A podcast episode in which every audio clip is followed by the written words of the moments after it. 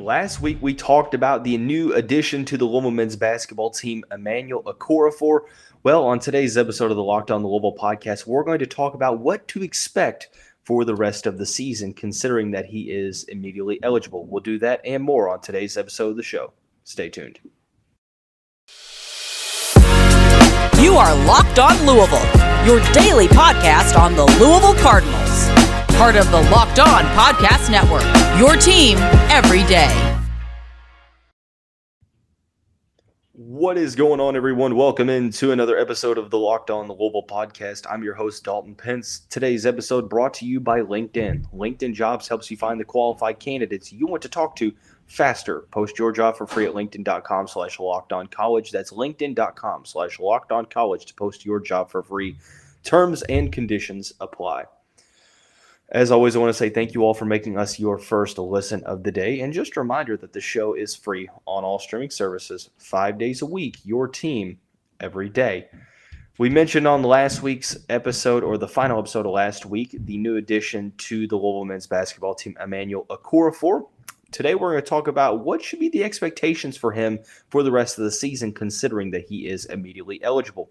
We'll also talk about the Louisville women's basketball team's loss to NC State on Sunday. And at the final, or in the final segment, we'll talk about or dive into a weekly mailbag. So before we do that, got to give a shout out to my guy, Kevin Parrish, L1C4TheArts.com. for hooking me up with some fantastic merchandise. Definitely love the Louisville Love hoodie. Go check out his website, his Twitter page. He has a bunch of different things variety-wise that he can offer, and what he can do is extremely solid. Very, very talented guy. So definitely be sure to hit my guy up if you have any needs of getting some Louisville Cardinal merch. Diving into the men's basketball, rest of the men's basketball schedule. Now you do so with a new player, Emmanuel Okorafor, 6'9", big man from Lagos, Nigeria, member of the NBA Africa Academy. Talked about him at the end of last week. Immediately eligible, sort of a addition that was out of the blue. Very, very surprising. Caught a lot of people off guard, but regardless, need to take it a little bit of a step forward. We're going to talk about what to expect, or what should we expect from Okorafor for the remainder of the season. He is immediately eligible. That's something to focus on, right? I think that you look at this a couple different ways. Number one, I think that there is no reason that he shouldn't play significant minutes moving forward. The team is 2-17. Unless they go out and win the ACC tournament, which I don't think anyone would venture out and say that that would ever be the case. But stranger things have happened, I suppose. Regardless, this season, it's all about, trying to plan for the future as much as you can, trying to stay competitive. Well, now you have guys, maybe like a Fabio Basilia, Devin Rhee, Kamari Land, some of the younger guys that you're trying to bank on that potential. You have a player now in Emmanuel Okorafor that has the talent. He has the potential, 6'9" big man from Nigeria, looks solid in his limited play in the past couple months in a league that contained former Louisville Cardinal center Anas Mahmoud. So very talented players in that league, average double digits, scoring, also double figures, I believe, in rebounding as well. 6'9" with a 7'5" wingspan, 37-inch vertical, so solid physical numbers there, but raw prospect. So he will need to contend to refine those basketball skills and just continue to adapt now to the college game. So I don't think that there is any reason why he shouldn't play significant minutes, considering that there's nothing to lose here if you're Louisville. You already are having one of the worst seasons in Power 5 history. It's hard to garner up a ton of momentum heading into next season unless you start to win games. I think at this point it's all about trying to gear towards the future, allowing those younger guys that you're trying to bank on development with to play and work through some of those growing pains and inexperiences, so on and so forth. So I think we need to get that out of the way. Talking about, I'm not saying he has to play 40 minutes a game, but I think that he should be heavily involved in the rotation, especially when you consider the struggles that Louisville has had in the front court. Brandon Huntley-Hadfield is injured. I don't think there is an update on Brandon Huntley-Hadfield with his foot injury. I could be wrong, but as of right now, it doesn't seem like there has been any concrete information. Jalen Withers, Sidney Curry haven't necessarily lived up to the hype in the preseason. J.J. Traynor, Roosevelt Wheeler, guys that have shown some flashes here and there. Sure, there might be a logjam in the front court for minutes, but I think at this point you have to make it a point of emphasis to get Okorafor time on the court, significant time to where he's not playing garbage time, not playing when the game doesn't matter, actually playing him in solid situations. So that gets me to the next point. What do we expect? It's kind of like the situation with Fabio Basilia. I said back before the season, just because I said we needed to temper expectations with Basilia did not mean that I didn't think he was talented as a player.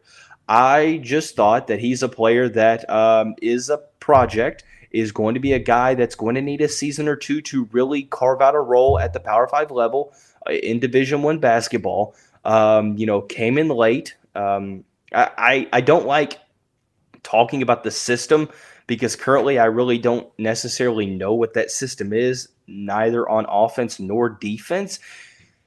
That's just me being honest. I'm not necessarily sure where Okorafor fits into the scheme because I think people are still concerned about what that scheme is. Look, I don't think that we've understood or come to terms with the team's offensive identity since the team with Karl-Erik Jones and David Johnson.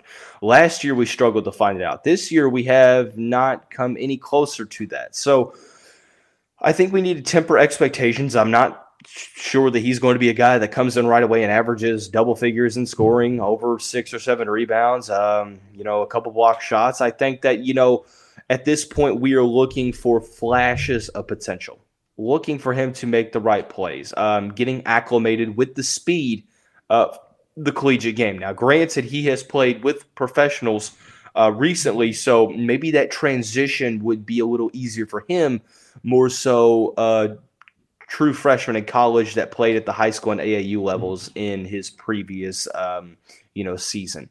So I think that, like I said, number one, he should be playing significant playing time because at this point you have nothing to lose. I'm excited to see him play, to see just how ready or how much growth he needs to have. I think he's going to be a player that's going to give you maximum effort on both ends of the court, solid in the pick and roll game.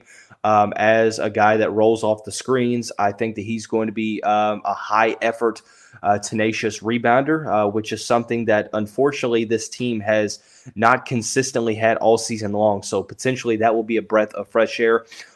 Defensively, I think it's a matter of staying composed on defense, not fouling with going up against more athletic guys in the ACC. I think that it'll be interesting to see how he holds his own defensively speaking. I'm not necessarily worried about him defensively. I like, his length, with a 7'5" wingspan, solid on ball defender.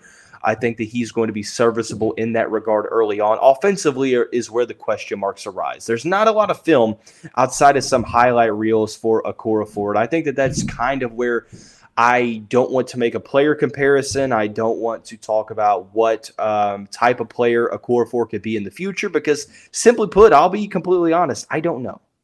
I don't know yet. I don't like using highlight reels as a basis of founding that opinion because at the end of the day, that's only the good place. You don't see, the mistakes, the bad decisions, so on and so forth, right? So until I see, a couple games under his belt, we'll see how that goes. I think offensively, the best thing for him, I think, is what we're going to see is we're going to see him, live around the rim. We're going to see him fight for offensive rebounds, try to clean up off the glass, and use his ability with his size, athleticism, strength, and length to try to assert his way in the paint, try to work in the post. Footwork is obviously going to need to be refined. Has shown the ability to hit that mid-range jump shot, but I would assume that he's a guy that lives 8 to 10 feet from the basket, at least early on. But it would be nice for his confidence to see some early shots go in from the mid-range, 15, 20 feet. So, yeah, I think that right now you have to kind of temper those expectations. Might not necessarily be what Louisville fans want to hear, but I think that that's the truth. If we see some solid moments from him, that's going to be great, especially for the future. But as of right now, coming in late, to the team, we're going to have to temper those expectations. So what to expect? We should expect him to play a lot and try to get better with each and every game. Into the second segment, I want to take a little bit of a step into a different direction, talk about the Louisville women's basketball team's loss to NC State on Sunday. We will do that here in just a second after we talk about our friends and the title sponsor of the show, LinkedIn Jobs. As a small business owner or hiring manager, you know that success in 2023 all depends on the team members you surround yourself with. That's why you have to check out LinkedIn Jobs. With LinkedIn Jobs, you can hire qualified candidates more efficiently by matching open roles with people who have the skills, values, and experiences to help you achieve your goals. They go beyond resume data by using insights from your job post, company, and their 875 million member profile to put your post in front of the most qualified candidates. LinkedIn Jobs makes it easy to screen and rate applicants based on your job qualifications, all on one platform. LinkedIn Jobs helps you find the qualified candidates you want to talk to faster. Post your job for free at LinkedIn.com/LockedOnCollege. That's LinkedIn.com/LockedOnCollege to post your job for free. Terms and conditions apply. Hey, Cardinal fans, thanks again for making Locked On Louisville your first listen every day. Make sure you check out our brand new podcast, Locked On College Basketball, everything you need to know about college basketball all in one place. Plus, hear from big-name experts, insiders, coaches, and players. Locked On College Basketball, available on YouTube and wherever you get your podcasts. Moving right on along into the second segment, talking about the Louisville women's basketball team's loss to NC State on Sunday, 63-51, the Cardinals, now 15-7, went into that game winners of their last two. Overall, they have, I think, three losses in ACC play. They're 3-6 in the ACC, a game and a half outside of first. Duke and Notre Dame tied at first, 7-1. They're 15-7. They lost to NC State, which was a very solid opportunity to pick up their most important win of the season. But it was a back-and-forth game.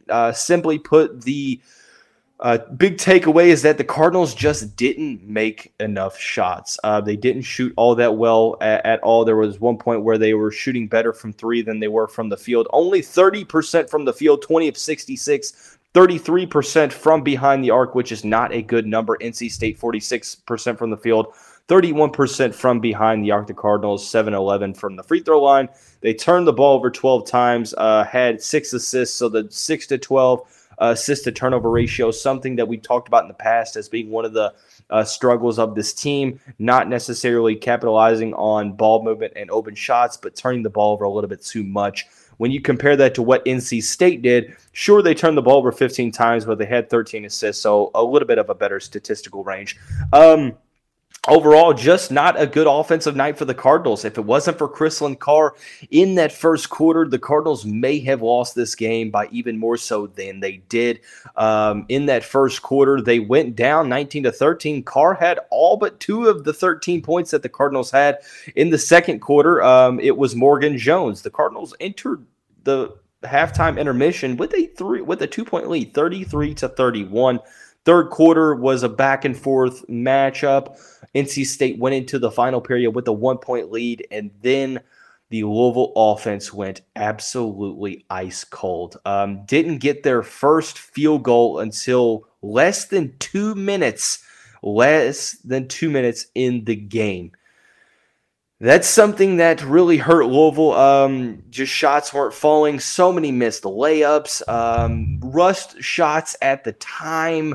Or at times, I should say, and obviously NC State, despite Louisville being a solid defensive team, NC State did what they needed to do, and the Wolfpack ended up outscoring the Cardinals 15-4 in the final segment. Louisville, you would think, with any bit close to a quarter of the past three, that you would think that maybe Louisville has a solid chance. They had an opportunity in that fourth quarter to really, behind a solid 11,000 people crowd, to do some work and defeat NC State for the first time in five tries, I should say. But like I said, some of the offensive issues that have popped up over the season proved to be very detrimental in that final period. Defensively speaking, I think Louisville did what they need to do for the most part. Boyd had 15 for NC State. She was 6 of 8 from the field. It looked like they tried to make sure that Diamond Johnson didn't necessarily score all that much. She did go 4 of 11, so they made life tough for her. She had 12 points, but she had 6 assists and 5 rebounds and 2 steals to go along with that. So, shout out to her being 5'5" and being able to rebound the way she did. They forced her to be a facilitator, and that's what she did. She facilitated at a very high rate, had some solid assists, especially in that second half. Sanaya Rivers was solid off the bench for NC State.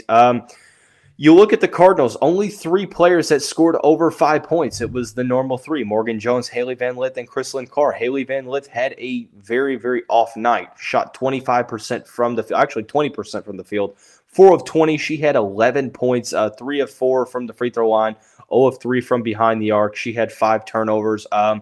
The Cardinals overall, I think that the main issues are the scoring consistencies across the board. You'll have one player step up and another player isn't able to get going, or you have 2 players step up and the rest of the supporting cast isn't anywhere to be found. I think that was one of the issues that we saw here. Haley Van Lith struggled to get going. Granted, Chrislynn Carr ended with a game-high 16 points. She was 6 of 14, better in the first half, obviously. Morgan Jones, 5 of 12 from the field. She had 13 points to go along with 5 rebounds. But you look at the front court. You look at what Louisville was able to do in the front court. 6 points. Simply put, not good enough. When Louisville's front court struggles, you see the team get a little one-dimensional. There's a lot of responsibility that's put on Haley Van Lith's plate in the scoring department, rightfully so. Even when Morgan Jones and Chrislynn Carr score in double figures, the Cardinals struggle if the front court production isn't there. Olivia Cochran only had 2, actually she had 11 rebounds, but she only had 4 shot attempts. She finished with 0 points on the afternoon. 27 minutes, 0 points. Liz Dixon, 11 minutes. She had 4 points. Nyla Harris played 16 minutes. She was 1 of 4 from the field, had 2 points. Josie Williams, 8 minutes, 0 of 2. Marissa Russell played 1 minute. I know she's listed as a guard, probably more of a wing. No shot attempts. So you look at this in an instance of, sure, the responsibility is put on players like Morgan Jones, like Haley Van Lith, like Chrislynn Carr to score the basketball. And I think that over the past couple weeks, they've gotten better as a collective unit scoring the basketball. But still, there is a point of emphasis on getting that front court production. You look at what NC State did against Louisville today. They realized Louisville wasn't scoring inside. Granted, they missed a lot of layups as well. But they forced Louisville to, take some tough shots, some shots that they probably weren't necessarily all that comfortable taking. Sure, shots weren't falling at alarming rates, and sometimes you just have an off afternoon. But at the end of the day, man, it was an instance to where you feel like if Louisville could have gotten some production in the front court, that they would have had a better chance in this game. And I think moving forward, obviously, as the late, great Nipsey Hussle said, the marathon continues. And you have to continue to get better because you still have, a whole month of the season to go. You turn your attention now to a road stretch with Wake Forest and Syracuse. But as of right now, you have to continue to get better. And I think that looking at this situation, it's a situation to where I think that you have to get that front court production if you want to see this team take it to the next level, right? I think, at the end of the day, you see a team that is just needing to continue to get more production from the inside, like you did last year with Olivia Cochran and Liz Dixon, and you're definitely missing a player like Emily Inksler inside, but you need to get some more production from the front court, which I have no doubt that they will. They have a lot of talented players in the front court, so I look for them to take that next step. But to conclude the remainder of the show, we'll dive into the weekly mailbag segment. Before we do that, I do want to give a shout-out to my guy Brian Trent over at thestateoflouisville.com, host of the Off the Walls podcast. He had his first live post-game show at the Granville Pub on Sunday afternoon. Very, very fortunate for him to have me in attendance along with Monique Reed, former Louisville Cardinal star, Alexis Cubitt from the Courier Journal, the guys over at Main Event, Rashawn Myers and company. Just very, very excited. Shout out to my guy Joe Kelly over at the Granville Pub for his hospitality and the staff over there. No better spot to check out a Louisville game than that iconic pub over near Louisville's campus. But yeah, so diving into the weekly mailbag, first question is a direct reference to Emmanuel Okorafor. Do you see any spot this season to where he may be implemented into the starting lineup? I think that that's kind of too quickly to be seen. It really just depends on how he responds on the court. I think that if he is showing some good moments, if he's continuing to look good on both ends of the court, if he is not getting in foul trouble early, if he's I think it's all about, what he's doing on the court. Obviously, the injury to Brandon Huntley-Hadfield is another aspect of this conversation that has to be monitored, because if he's out, that's another player that could be starting in that role. Right now, it's J.J. Traynor or Jalen Withers, obviously, for that spot. So I think that at this time, I'd say I don't see there being a spot of that right now, but if he were to have a good stretch over the next 5 games or so, who knows, he may be implemented into the starting lineup. Do you see a win left on the Louisville schedule? If so, who would it be? So looking at the remainder of the schedule, there's what? 1, 2, 3, 4, 5, 6, 7, 8, 9, 10, 11, 12 regular season games. Obviously, there's an ACC tournament game as well. There's a couple ranked teams, Miami, Virginia twice, Clemson. You have a game against Duke. I think, there's 2 games against Georgia Tech. Georgia Tech is 8-11. In the ACC, they're right ahead of the Cardinals. They are 1-8.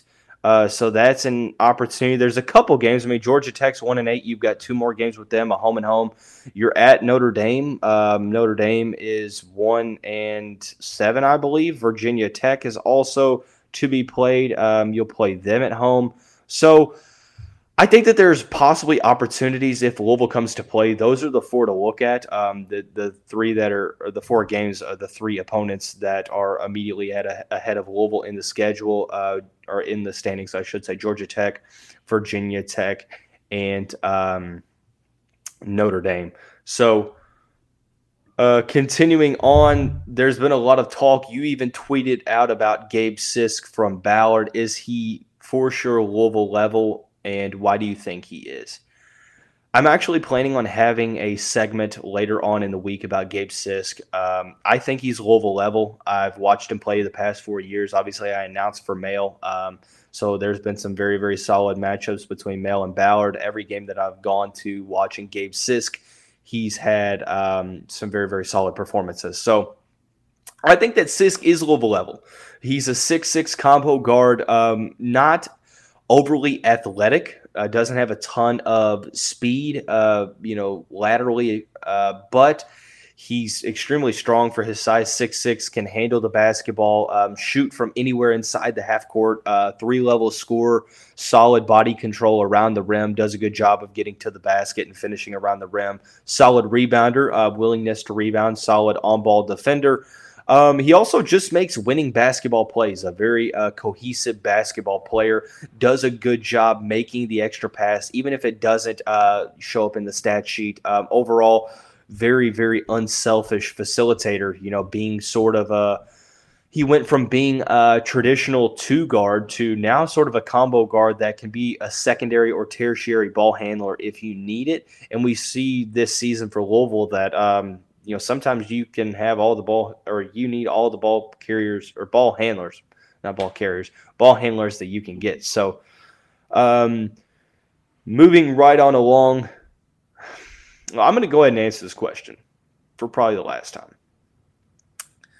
Is Kenny Payne getting his second year? I don't know. I won't know today on January 23rd. I won't know the last game of the regular season unless something happens. I think that that's for Josh Hurd and company to decide. If you're asking me if I think he'll be back, I mean, I think he'll be back. No inside information. This is just kind of an intuition, gut feeling type thing. I think they're going to give him an offseason with no NCAA cloud to try to get some players from the transfer portal and completely overhaul this roster because it definitely needs it. In terms of the, you know, the coaching and things of that nature, I think that, you know, obviously I think that this staff is going to have to continue to learn. They're going to have to continue to you know, get better on an X's and O's level. But as of right now, I think, will he get a second year? I mean, I think so at the end of the day. I have no inside information, so truly I don't know. Moving on into the final question. How do you think that Louisville needs to approach the transfer portal numbers-wise? I mean, you have what? Is there 13 scholarships? Is that how many scholarships you get at the Power 5 level? Is it 13? I do probably need to look that up. I think that you know, you're going to have a lot of roster turnover. I think that Ellis will probably go to the NBA draft, or you know, look to enter his name into the NBA draft. I only think maybe 2-3 players are going to be back. You know, maybe some of the younger guys. If they're not going to the transfer portal, they're probably going to the draft. So you're probably going to have a couple players return. I'd say, let's say 3 to 4 players. You have 2 guys committed now, Caleb Glenn and Curtis Williams. So that's 5 to 6.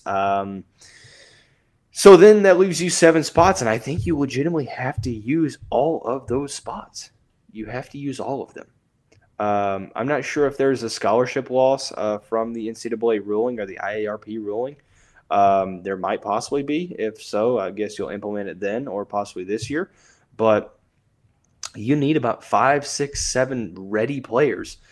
Guys that have started at a pass level, guys that have scored in double figures. You have to go get primary scorers. You have to go get ball handlers. You have to go get, you know, complementary pieces. This is going to be no easy task for Kenny Payne and company. Like, they are going to have, you know, an absolutely, you know, elite transfer portal class. They're going to have to go in. They're going to have to go get about 4 to 5 guys that can play significant minutes because, look, there's a chance that you're going ahead and getting a whole new starting 5 for next year, and then you're going to have to fill out the bench. Maybe you have a couple guys returning from last year that maybe would slide into a starting role, but possibly not. Maybe they slide into the bench roles. Maybe Caleb Glenn or Curtis Williams slides into that role. But I think you're going to have to go get 5, 6, 7 players that have played at the college level, that have looked solid.